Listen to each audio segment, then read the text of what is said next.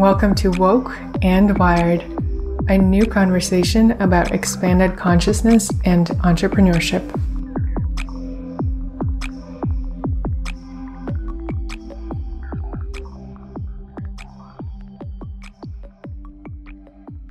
Welcome back to the Woke and Wired podcast, where we explore how we can merge your inner technology with your outer technology and how we can be the most woke, alive, and connected versions of ourselves in this digitally wired age, and how our inner development and our spiritual journeys can connect to and actually even fuel our success in our business. My guest this week is Dr. Molly. Dr. Molly Maloof is someone I met on a trip to Israel and the conversation we originally bonded over was actually a conversation about self love, which is very much central to my work with breakfast criminals and something that her and I have in common. Dr. Molly is a physician, technologist, entrepreneur, and she is on a mission to help you guide on a path towards optimal health. She believes in expanding your health span instead of lifespan. And I believe we touch more on that. She believes in using food as medicine. And in this episode, you will find out that she's not your regular doctor. On her Instagram, you might see that she goes to Burning Man. She advocates for using psychedelics as a tool for personal transformation. And in this conversation, we cover so many topics from the relationship between social media and health, to her thoughts on coffee and intermittent fasting, to talking about the back end and the entrepreneurial side of being a modern day doctor who lives in Silicon Valley and advises some of the most high performing entrepreneurs and really embedded in the future of health community over the world. We talk about her manifestation process. I love that part. And we also talk about how to find healthy balance between business strategy and intuition when growing your business. And just like with any other episodes, I really invite you to listen to this information, to take it in, and know that nothing is a step by step process that you should follow. All of this information is here for you to absorb and to make a decision for yourself what resonates and perhaps try it out.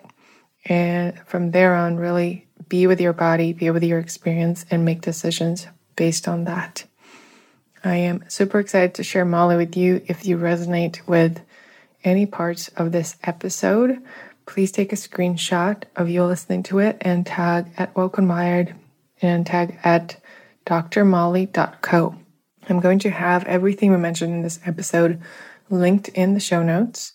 So you will find it there on wokeandwired.com. If you resonate with what you learn, please take a moment to leave a rating and a review for the podcast. And every month, I am giving you a 30 minute clarity session with me where you can ask me anything about entrepreneurship, personal development, social media, brand strategy, anything really. And my first winner will be announced next week. So, the very end of February 2019. I am also very excited to share that my conscious social media course is at the tail end of being done and will be released in March.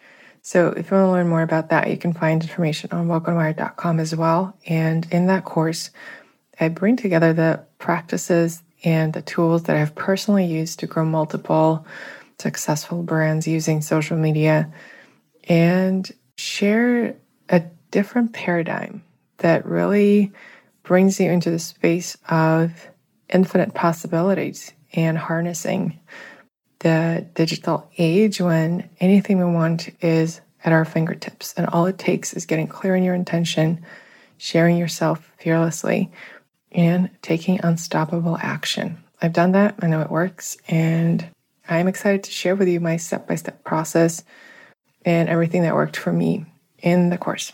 So find that on wokeandwired.com or hit me up on Instagram.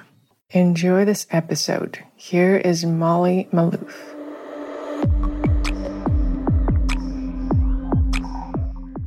Okay, guys, I have Molly Maloof here, all the way from San Francisco.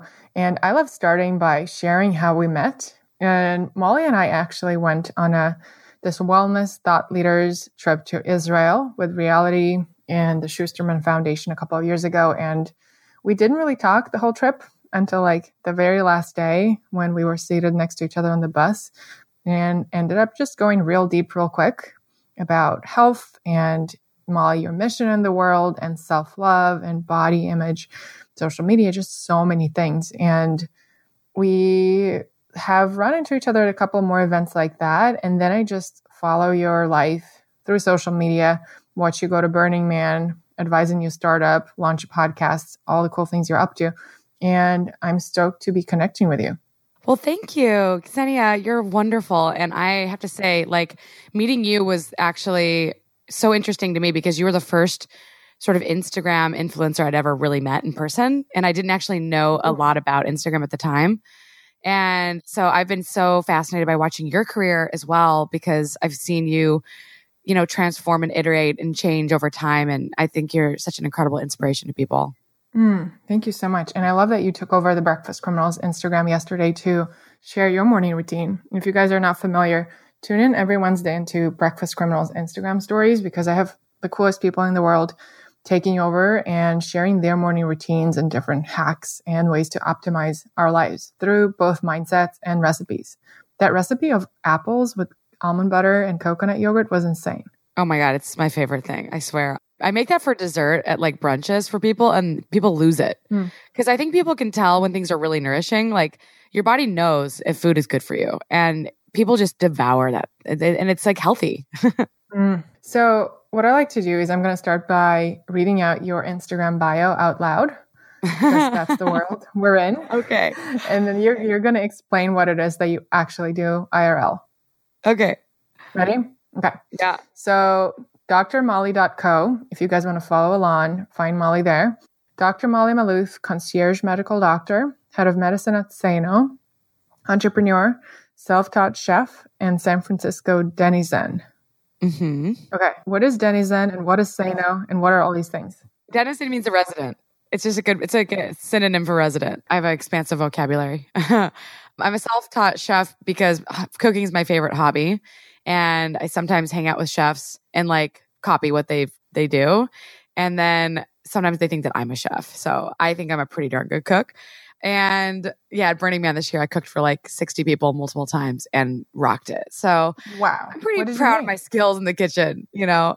That's really impressive. Yeah. And then I'm also a physician in San Francisco, a private doctor, and I work with mostly executives and investors and entrepreneurs, and I help them optimize their health span, which means the number of years they have living healthy, free of disease or disability.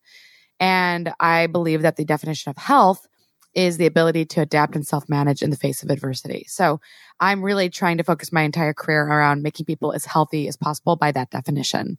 And so I also work with startups. And one of the startups that I work with is called, Sano Intelligence. And they've created a continuous glucose monitoring patch that syncs directly to your phone and it streams your bloodstream information into your phone and it tells you about your blood sugar in real time. So depending on what you eat will determine what your blood sugar looks like after meals and you can identify if you have problems before they become uh, full blown disease like prediabetes or diabetes.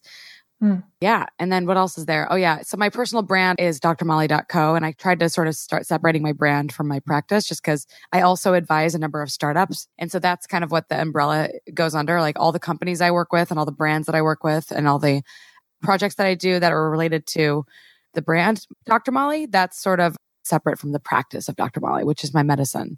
So it's kind of complicated, but basically my biggest passions are health, technology, and wellness. And so I'm also starting a podcast to promote and to discuss all of the different facets of my career and work and belief systems around health. Wow. Okay. First of all, I'm super stoked for your podcast. You have just such a wealth of knowledge, and now it's going to be available to everyone. And where I want to start is I just found out through going on your website and checking on a few media links that you quit your job as a pediatrician while you were at Burning Man, or at least huh? decided to. It was, yeah, right before Burning Man. Yeah. And went into digital health space during your first trip to the playa. So, what yeah. the hell? Tell me more. Okay. So, I don't know if you've read any of the news lately. I just actually posted this on my Instagram today, but doctors have like a two to three times greater risk of suicide than the average person. And wow. I wasn't suicidal, but I was not happy in my residency. And, you know, look, I know I have ADD and I know that that's, I consider it a superpower, but one of the aspects of ADD is, is rejection sensitivity. And I was kind of the black sheep of my residency program. I didn't fit in. I was constantly arguing with my attendings about how things were done. I would look at an entire floor of a hospital and see all the problems that could be changed and just bring them up to the authorities who are in charge. And they said, look, Molly, you want to change the world. But guess what? You're going to have to wait in line and it's going to take you 20 years before you have any authority in this hospital because that's what you have to do in medicine. You mm. keep your head down and you mouth, your mouth shut and you do your work. And eventually, you know, if you stick around long enough and you, you know, you'll be able to do things that you want to do here, but you're going to have to wait. And I was like, this isn't right. Like, I know that medicine does not have to be just drugs and surgery. And I saw so many of my attendings with their miserable lives, frankly. And I was like, you know what? I don't want their life. And if this is what my training is preparing me for, I don't want that existence. I don't want their future. I don't want to be that kind of doctor. So I did something really risky. And frankly, I would not have been able to do what I did had I not seen examples of people who came before me who did this. But Andrew Weil, who founded the Arizona Institute of Integrative Medicine, he left his residency in San Francisco and he started studying ethnobotany all over the world and then started writing for High Times and then started writing books about health and wellness and then started his own institute. And I said, okay, if he can do it, I can do it. And I'm going to have to start somewhere. So I ended up saying to myself, okay, you got to get a job because you got to survive. You've got to survive. And mm. so I went to Burning Man and it just so happened that I was in this camp that had like massive influence in the world. Like people from Facebook and Founders Fund and Summit Series and like you, you go on, go. I mean, like I could just go on the number of groups of people that were in this camp. It was crazy. And I networked and I made friends and I found a job and I started working as this researcher at a company, basically running a research team, analyzing the health of some of the biggest names in investing and investing in San Francisco who wanted to understand more about their health through the lens of science. And I doubled my income. I have my work hours and I, and I got paid to learn how to do research. And that actually was where my practice launched from. So in the process of working for this company, I was getting my license. It took me about six months to get my license after I left my residency because they i had resigned from my residency after i had applied for my license and that discrepancy was not looked upon favorably by the california medical board. And i got in a little bit of trouble. So i had to wait a little while and i had to work out the details of the paperwork but i was like look this is what happened. I wasn't I actually didn't know I was going to resign until after I applied for my my license, and they ended up giving it to me anyway. And I also got my DEA license. And so I had the power to practice medicine. And I said, with this power, I'm going to try to build a practice around making people as healthy as possible. Like, I was like, well, what if you could make a practice that way, that was like perfect world medicine where you spent as much time as you wanted with your patients and you basically got to do what was right for their bodies and, and what was right for their futures. And it has sort of become its own movement in itself around health optimization, which I'm now calling health span extension, which is what I talked about earlier in this talk. And now I'm on my way to figuring out how to bring this medicine to the world. That's where the next 10 to 20 years of my life are going to be. Wow. And what role do you think social media is going to play in you getting that message out there? You know, I have been astonished by Instagram and by Facebook in terms of their influence on people's health.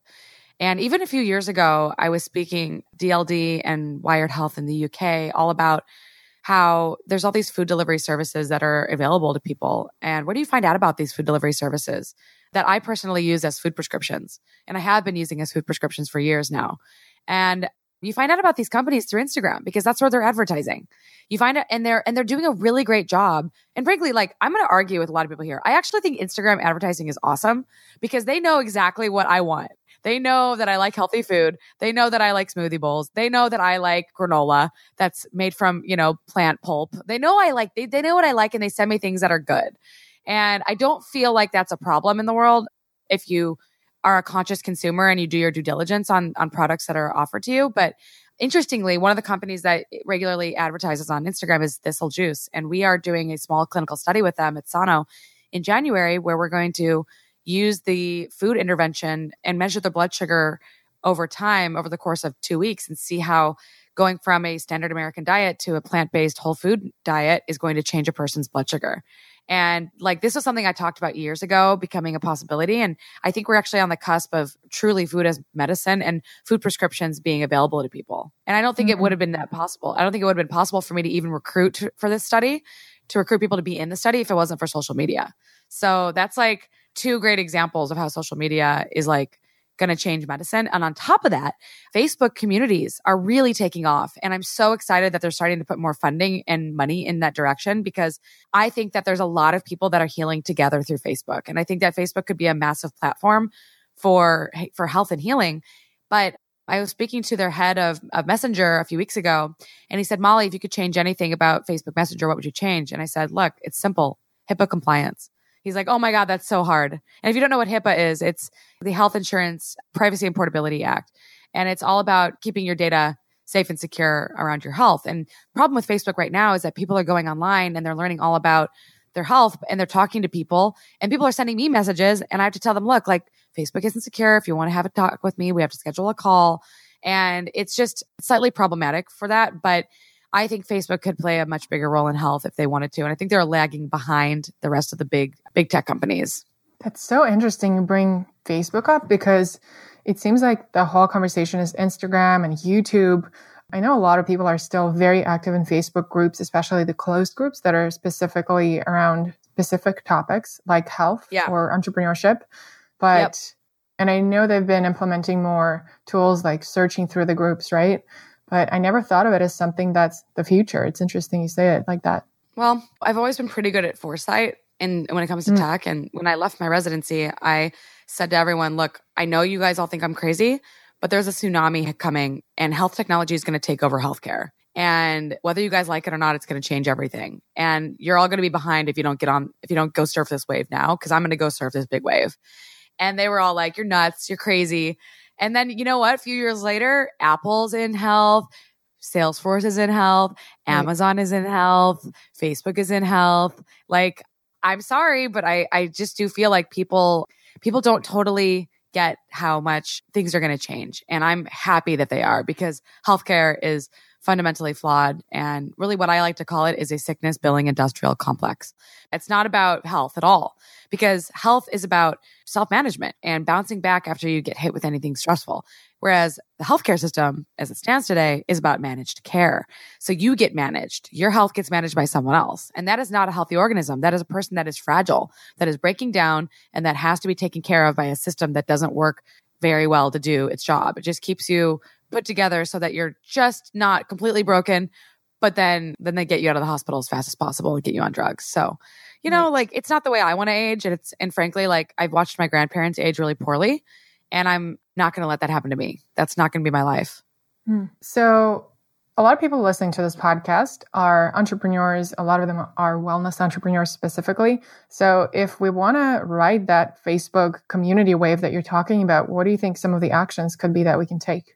Well, I'm already thinking about starting to build my own community on Facebook and and they're going to start being they're going to start enabling people to charge for joining the community, like monthly fees.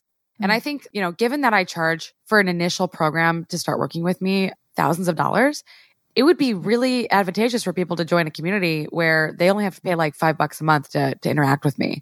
And so I'm thinking already about how do I scale my personal brand and how do I scale my influence over people? How do I keep people updated on all the things that I'm doing right now and how do I get paid for that? And I think as an entrepreneur, you're always trying to look for new income streams. So I'm really, really, really stoked about how that's going to happen soon. And I think everyone should start thinking about their own private communities. And, you know, one of my first Facebook communities that I joined was my friend Elisa, who is this nutritionist, and she was doing a 30 day sugar cleanse. And I joined that community and it was so amazing at how much better I did with eliminating sugar with a community of people around me. So I think for I think most people here probably already have seen these, but maybe there's people who haven't. Like you can really improve people's outcomes with their the interventions that you're trying to give them by giving them a place to interact with others. And I'm currently in a fasting group with my friend Sumaya Kazi, and having a community of people that are fasting with me is making fasting so much easier because I know that I'm accountable to a group that can see my fast. Whereas like doing it on your own, it's like so much easier to cheat. Right. So fasting Yeah. Dave Asprey talks about it. Everyone's talking about it. It's this cool thing. But what I'm curious about, and you know, we talked about this before we started recording, is you know, a lot of these biohacking things, and I know biohacking was just added to the Merriam Webster dictionary, so it's still a newer thing for humanity in terms of the language. But do all these things we hear about apply to women? Yeah. So women have to be particularly vigilant about their health when it comes to fasting because our biological imperative until we hit menopause is fertility and reproduction. And because of that, whether you want to have kids or not, that's what your body wants to be doing. And also, if you have children, your body's also likely feeding that child. So we are very sensitive to signals of famine and starvation, which means that our hormones can get thrown off if we're not careful. And that's why I recommend women who are fasting to both A, make sure you know your body fat percentage before you start. A lot of women don't know their body fat percentage, and that's really key because A, where you have body fat stored, and B, the amount of body fat that you have will determine how well you fast and also whether or not the fasting is going to be beneficial or harmful to you. A person with a high visceral fat amount in their body is going to benefit tremendously from fasting because fasting uh, in that setting of likely insulin resistance because visceral fat around your organs likely contributes to most most cases insulin resistance which is really really bad for your health. So women who have that problem do great with fasting but you have to sort of become adapted to fasting in order to, to make it work for you because you tend to be slightly metabolically inflexible. And I can get into that later, but that means kind of stuck in, in either carb burning mode or not effectively switching between carbohydrates and, and fats effectively. So in those cases, it can be difficult for people to go over 24 hours because in 24 hours, you deplete what's called your glycogen stores. That's your carbohydrate stores. And you can hit a wall and not feel great. So I recommend that women, even if they are confident that they're going to be able to fast effectively, it's always good to ease into it. So to start with something like a 14 hour fast. And then when you can do that effectively, going into the 16 hour fast.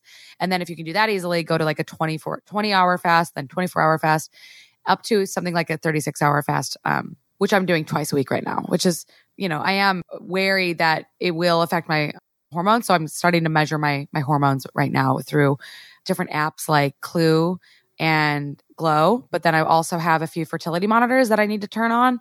One is a temperature monitor you you use every morning that syncs to your phone via Bluetooth, and the other one is a wrist worn monitor called Ava.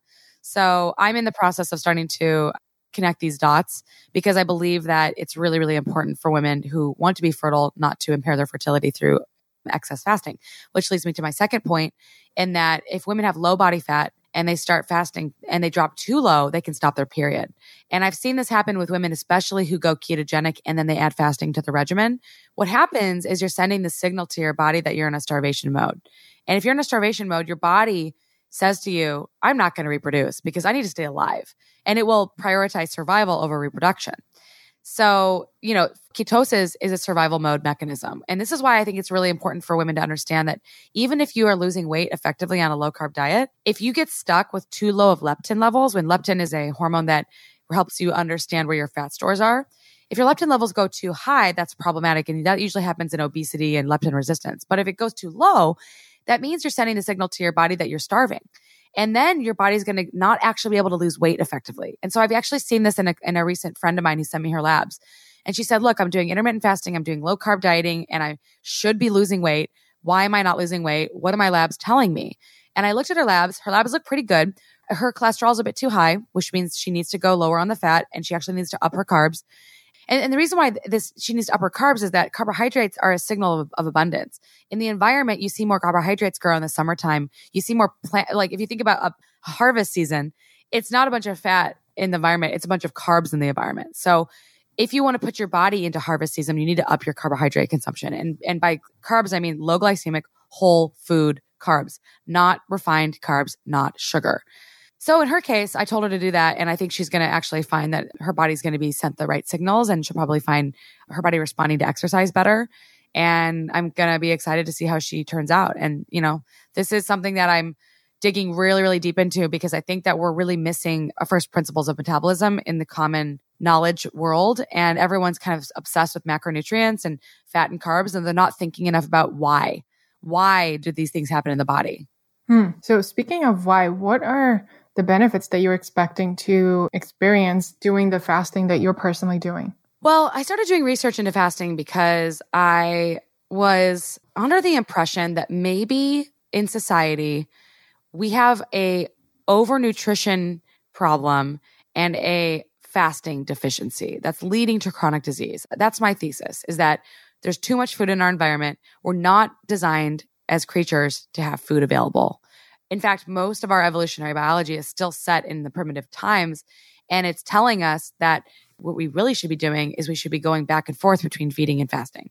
Problem is, is we're feeding, feeding, feeding, feeding, feeding, feeding. We're wearing out our mitochondria. We're, you know, producing too much inflammation in the gut from the wrong things that we're eating. We're generating too much exhaust, which is reactive oxygen species, ROS. And all of this is contributing to disease. Diseases like diabetes, hypertension, high cholesterol, autoimmunity, and cancer. So I have a family history of autoimmunity, of cancer, of hypertension, high cholesterol. And I was reading all about fasting and I was like, whoa, fasting reverses all of them.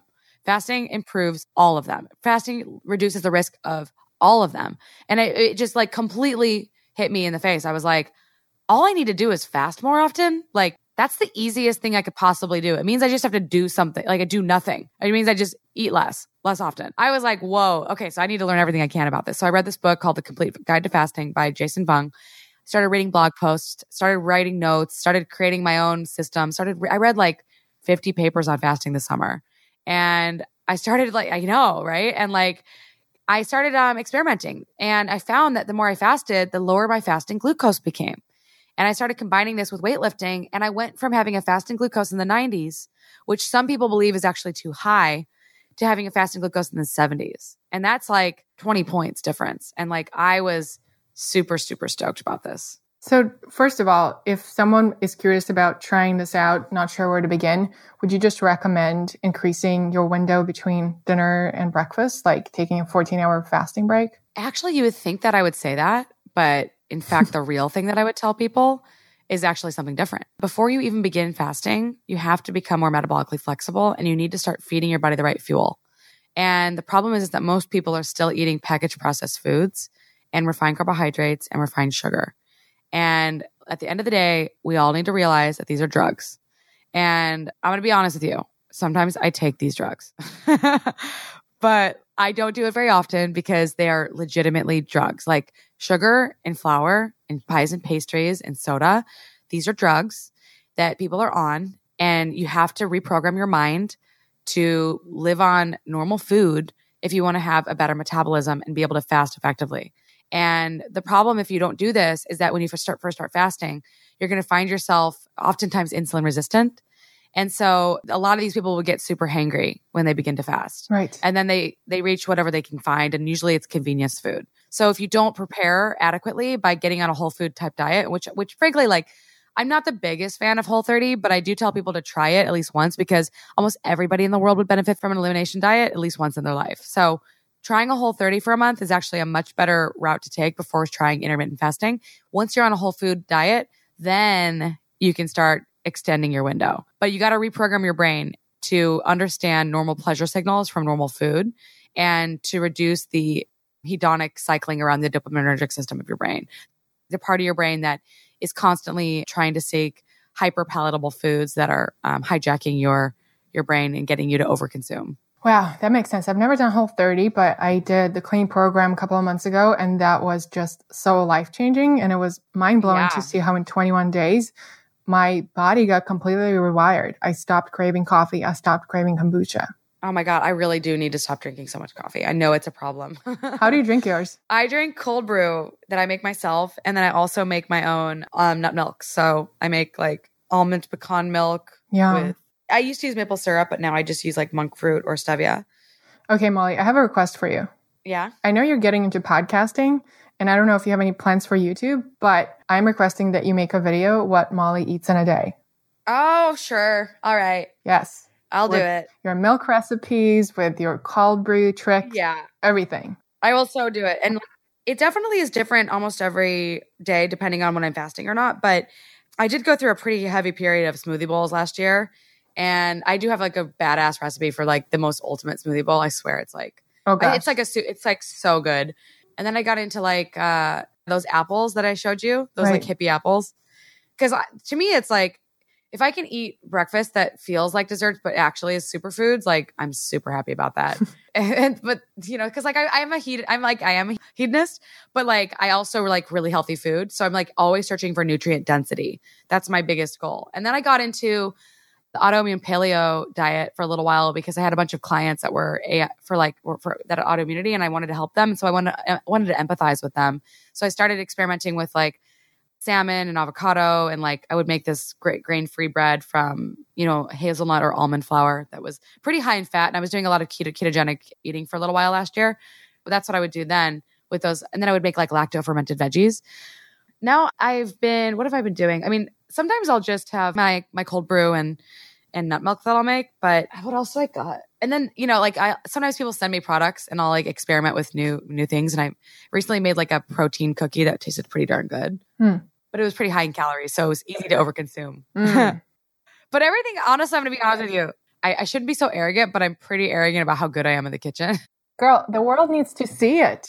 We need to publish your recipes. I know I need to make videos. I'm gonna start doing videos for you, just Make- because, like, Yes. you're right, totally right, and videos where everything is going. Exactly. I do make a really mean hash if it's a brunch. I'll make. I made like a sweet potato hash for my Burning Man camp, and they lost it. They just completely lost it. So Okay, we're going to start by publishing your yeah. smoothie bowl recipe on breakfastcriminals.com and we'll link it in the show notes. cool. And then we'll see. Maybe we'll co publish a recipe ebook or something. I love that. I love that idea. Anyway, I want to shift gears from food to mindset. So you went to Burning Man and you came out of Mhm. it with a new job, double your salary, half the hours. What was your intention when you were going into it? What were you calling in? What were you creating at the time? Yeah. Okay. So I hadn't told my parents that I had left my residency, and I had been crying to my psychologist for weeks about the fact that I was doing this. I was like, they're going to kill me. They're going to totally, they're going to disown me. They're going to think that I'm a big failure. And she's like, no, they won't. They won't nearly think that this is as bad as you think it is. And, and I was like, you don't understand my parents. and turns out that when I finally told them that I was leaving my residency, it was worse than the psychologist ever thought it could be. Like my parents lost their minds. But luckily I had, I could tell them I had a job. So the, here's the thing, there's two places in the world that I go if I want to manifest like faster than than the, my normal rate. And those places are Esalen Institute and Black Rock City. I have found that the energy and the land in these places is like something out of a different planet. Like and literally these places look like a different planet. Like Esalen is like the opposite of Black Rock City in that it's the most fertile soil you've ever experienced on the cliff of Big Sur, filled with it's, it's literally where one of the, where where the hot springs, cold springs, and ocean meet, and there's not that many places in the world like that. And it's literally like the plants grow like double normal size, and there's like tons and tons of vegetables growing in the garden. It's just pure fertility everywhere. And the opposite of that is is Black Rock City, where there's like nothing growing. It's completely inhospitable to life. But Hmm. there's something about the energy in these places where whenever I go there and I set my intention to create something in my life, it happens way faster, like way faster. And so I said to myself, okay, I'm going to Burning Man. I know the people in my camp are going to be awesome and I'm going to meet everyone. Mm-hmm. so, and I also knew that this guy that was going to be in my camp would be giving a talk.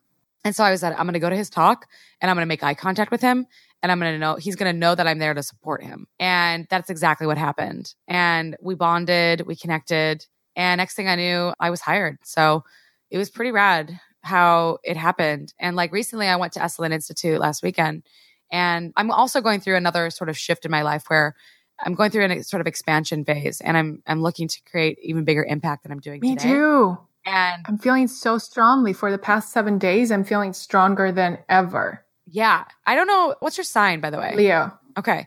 Like, I don't know totally about astrology right now, but I know that Mars is an Aquarius and I, I'm an Aquarius. And all I know is that Mars energy is like out there right now. Mm. And it's super, super powerful. And it's like, it's like I have an extra fire under my ass. Like, Mm. it's so awesome. So I went to Esalen and I was with this insane group of people, like the last two visits I went there. And I've been like talking about my purpose and my mission. And I gave a lecture on health span. And I've just been like completely connecting with the the kind of influential people that I need to build the kind of future that I want for healthcare. And so it's like I don't know. I mean, I'm telling you guys, like, if you want to manifest more effectively, there's a few places on earth you got to go, and you got to try Esalen Institute in Big Sur in Black Rock City. They they they really have changed my life.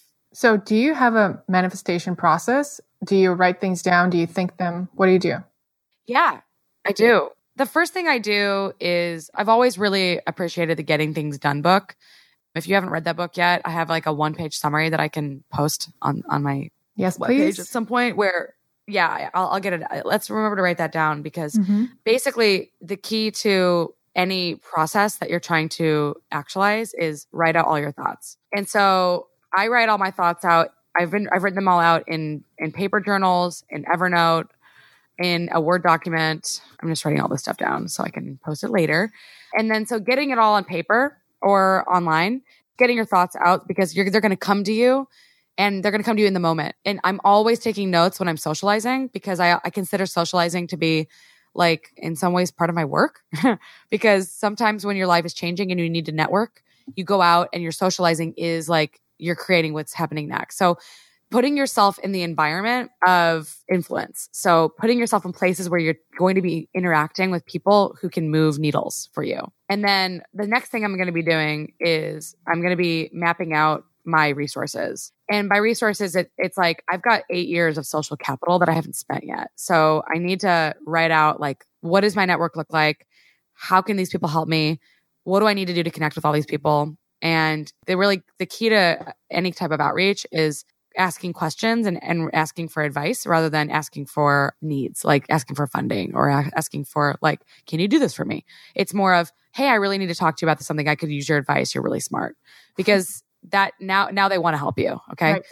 And so really it's about getting your thoughts out, putting yourself in the right environment, mapping out your resources and the people in your community that can help you. And then the real, real key is meditation you need to find yourself in a very, very low stress moment where your true feelings can come out, where you're no, there's no anxiety. There's no sense of urgency. You have to have decision making power in a state of calm. And so meditation and giving yourself like 30 minutes to an hour a day of meditating during a time of your life that where things are changing will help the real truth to come to you. If you make decisions based off of stressful a stress state like it's not going to be a good decision. It's going to be a decision based off of survival and fear and you should never act out of survival and fear. In fact like i kind of had to before when i was going to burning man because i didn't actually have a job but even now like i've learned that i don't have to live in that state like that was how i was operating then but i've transformed in the last seven years so i don't need to come into my life from a perspective of fear anymore I flipped that switch and turned fear and, and anxiety into energy and excitement. And I, you know what we should do is we should um I should you, there's this app called Temi. We should have this transcribed so I don't have to take notes. But yeah, like basically this process is far more likely to lead you into the direction of where you're really meant to be and what you really want to do and what you would be doing if your body felt in flow.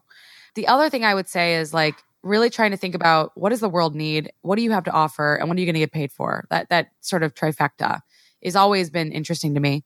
And what is your like major, like definite major purpose in life? And like that's actually where everything needs to begin.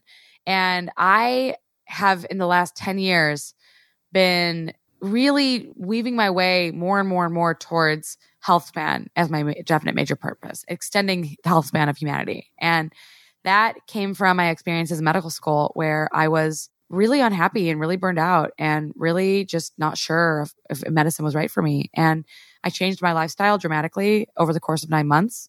And my test scores improved. My performance got better. I became happier. I just rocked my board exams. And I realized in that moment that like my purpose was really about teaching that there is science to lifestyle medicine. There's science to living a healthier life. And we'd all be accomplishing more if we took better care of ourselves. So, you know, scrambling and freaking out and like feeling stressed it, it, when your life is changing and you're and you're manifesting new things, that, that that's not the way to the right future. That's the way to getting a security job, like a job that'll pay the bills. That's fine, and I've had those, but you should always be striving towards something greater than that. You should always be striving towards something that really is deeply aligned with your purpose. And frankly, not everybody gets to have this life. This is a far harder life than doing what's expected of you and then doing what the world thinks you should do. It's actually a lot more work and it's a lot more of a struggle. But I would argue that there's much, much bigger rewards and it's far more fulfilling in the end. But at the same time, it, yeah, it's definitely more difficult, but I, from my experience, it doesn't feel that way.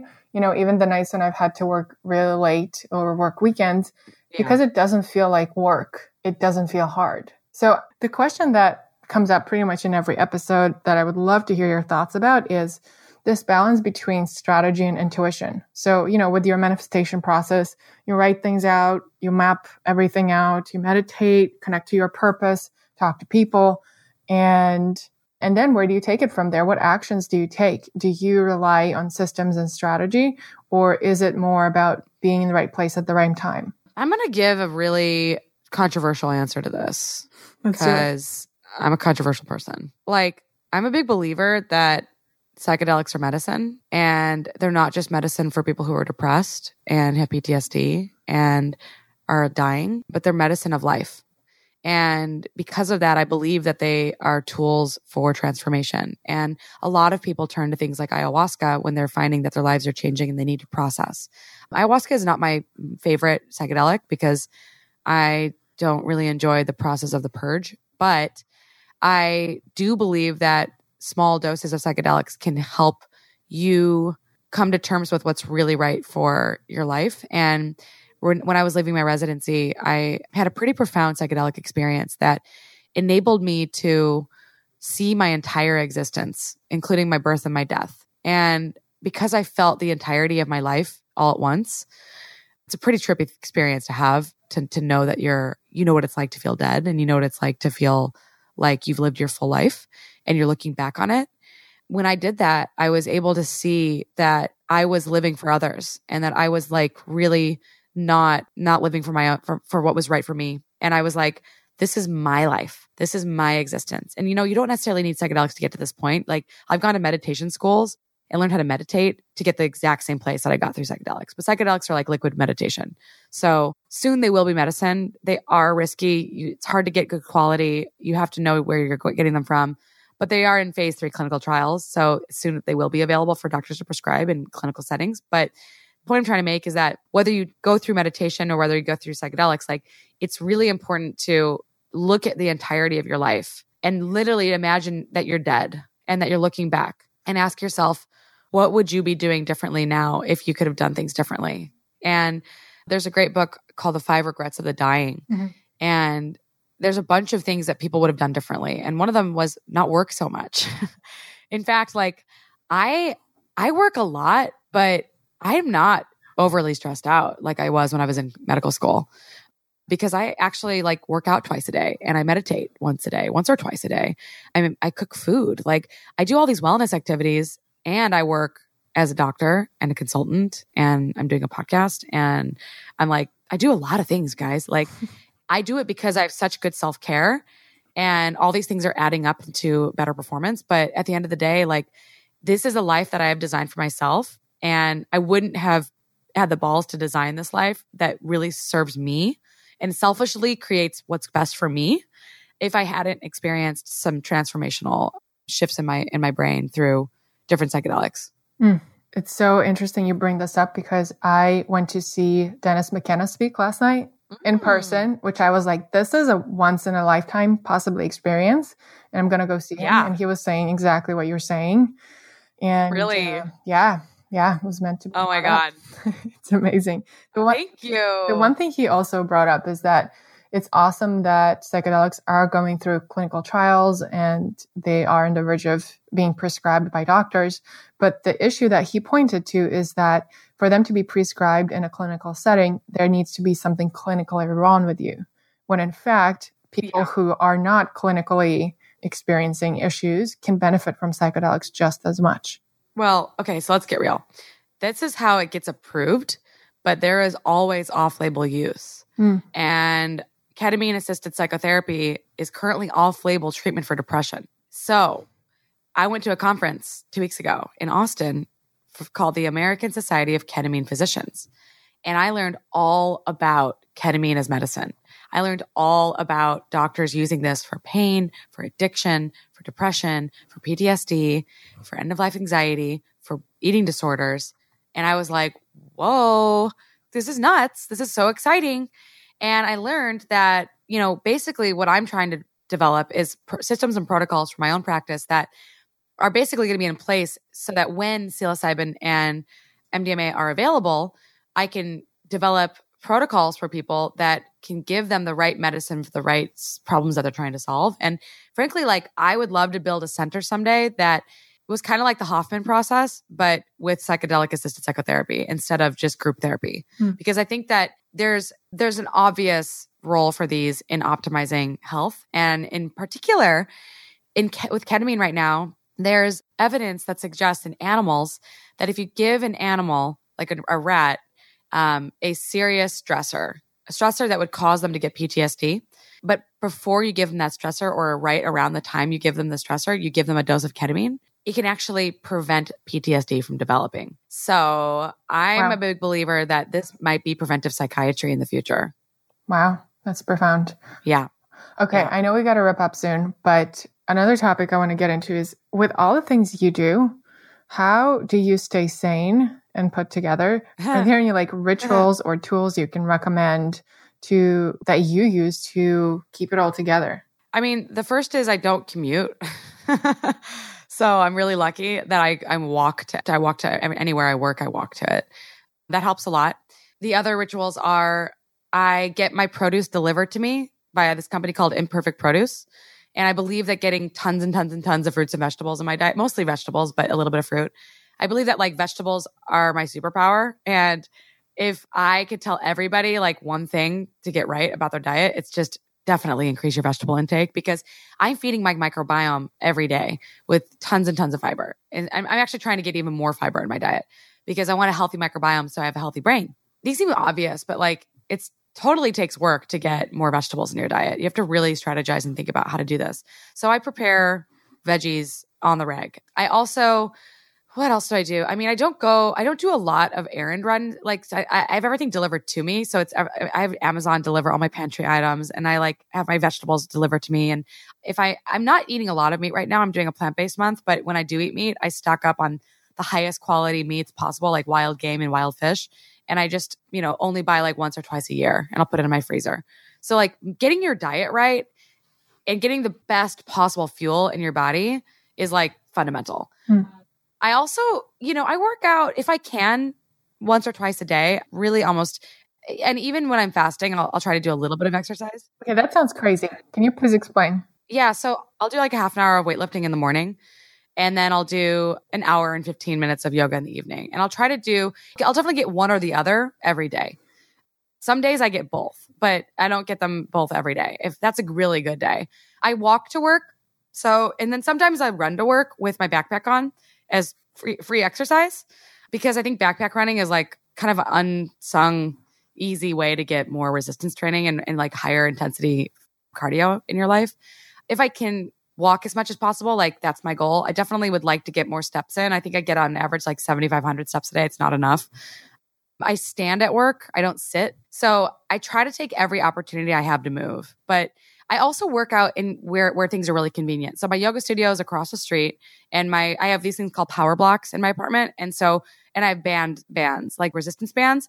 So the company that I work with in terms of my my workouts is Mind Pump, and they have these. They've like you do a resistance training workout every day, but you only have two max three really hard resistance workouts a week. And then in between that, you do these band workouts that are like five exercises. So you're always sending the signal to your body that you're you're building muscle and my body definitely responds the best to that program. I have a big giant mirror in my bedroom and I track my weight and my exercise and then the date on that mirror so I can actually see what I've done. I track everything through through different apps. So I might I have a connected scale. What else do I do? Um I think everything is just about routines and habits and preparation, mm-hmm. you know, like the beginning of the week, I make sure I have coffee and and and nut milk ready. I you know usually make that once a week, and then I try to have a few different veggie options in my fridge, like to reach for if I need any food. Hmm. And there's a fine line, right, with the mirror tracking. I feel like people who do come from a history of eating disorders or anything like that, that can become obsessive. So, how do you recommend keeping that healthy? Oh yeah, I mean, this is. I mean, part of it was because I was getting ready for Burning Man, and I was like extra vigilant. But I really just track my weight through my scale. It does it for me. And then I just keep it keep an eye on it.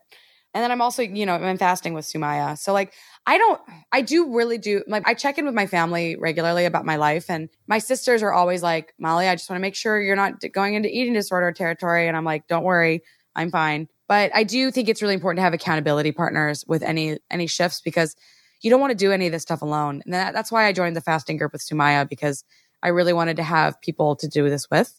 I also really, really believe that like fitness should be fun. And so I hang out with my community at my yoga studio. So like a bunch of my friends are going to yoga tonight and on Sunday. And like anytime I have an opportunity to see my friends, I really try to maximize that because it, every interaction you have with your community is like building your your stress resilience into your lifestyle. And like your community is is what you need to be able to bounce back when something really terrible hits you. And if you don't have a strong community then if something really bad happens and you're all by yourself and you isolate yourself which by the way i used to do when i was younger that's not healthy. And you need to be able to ask for help and you need to be able to get vulnerable with people. And the only way you can do that is if you form close relationships. Right. So i'm a big big believer in like making fitness fun and like a lot of times I'll tell people they want to meet with me, like, come to my yoga class. Like, we'll meet up, we can go to tea afterwards. But like, if you really want some FaceTime with me, like, make it fit within my schedule. And so I don't do a lot. I actually really say no to most meetings and I almost always make things phone calls because in person time is so sacred that like it's completely reserved for only people who have an agenda that is actually worth pursuing. I think a lot of people waste way too much time in FaceTime meetings and they're like wasting their life going to and from meetings when really they should be mostly doing phone calls. And then if it's worth meeting, then they meet. But I learned this from some of my friends a few years ago. And I was like, I think that was pretty game changing for my sanity. And the other thing that was, was staying on top of my email, but not being a slave to my email. Mm. I think a lot of people are slave to email. And I sometimes let my email slip for a few weeks and I only check the most important pressing things that are in there. And sometimes it gets up to like 100 unread emails. And then there's like, but I'll get through all the important ones. But like, I prioritize what's right for me, not what's right for everyone else. And the only people who get my main priorities are my patients. And everyone else is, and, and the companies I advise for, like, those are my priorities, or maybe my friends who really need me. But I'm really, really, really, really, really selfish with my time. And, here's the thing this is different than me in my 20s. Like, if you're just starting out in your career and you don't have a lot of opportunity and like you're trying to build a, a reputation, then your job is to give your time away and to spend your time getting as much experience as possible. But once you have a reputation, once you have a business, once you have a career, now your job is to say no to more. And it's like, and honestly, things flip in your 30s. In my 20s, I, am actually glad that I said yes to everything because I got tons of experience and I got tons of opportunities to my way. And, and I, I frankly built my reputation on it. And everything was word of mouth for me. But now I'm in a place where I have the luxury of being able to say no. And that's really, really, really hmm. powerful. Mm, yes. Oh my gosh. Not being a slave to email. I think this is so important. And then also when you do take a few weeks to focus on things that are important to you and not others, not being apologetic. I think that's, that's a big thing, especially for women. Yeah. Right. Yeah. And other, I mean, well, the last thing I'm going to add is this book called the, it's called Essentialism, the disciplined pursuit of less. I am so bad at this, but it is I was at least able to give up like one consulting gig last year that wasn't what wasn't feeding me. And I really think it's important for people to like pursue less and higher quality things over time and to try to get all the things that you do to be aligned in the just in, in, like one one direction. Like even though I do like five different things, all of the things that I do are aligned towards health span and that's my definite major purpose. And so really focus your attention on the on your like north star success. And everything should be moving in that direction. But if there are things that like don't feel right and that feel like slightly off and that feel like, uh, should I really be doing this? Is this really worth my time? You have to create principles of what will be worth your time. And principles and values are different. Values are things that you that you live by, right? Like I have a bunch of values on my website and I like really live by those. But my principles are things, are rules that I follow. Those are boundaries that I don't cross. And it's taken me a while to develop some principles of how I work. But I've learned that like if I get a bad feeling about something and it just, I've got an inclination that something is going wrong, then I, before it goes to shit, pardon my French, before the ship goes down, I get off the boat. And I think that that's really, really, really key. And oftentimes you can see companies about to fail before they fail. And so I've had to leave opportunities before they fall apart multiple times. And I actually have left with far better relationships with everyone I worked with at those places. And I also saved them money. And I also started getting out there and started thinking about my next gig before rather than like getting told that, oh, sorry, we're, we're out of money. We can't work with you anymore. You got to go find something new.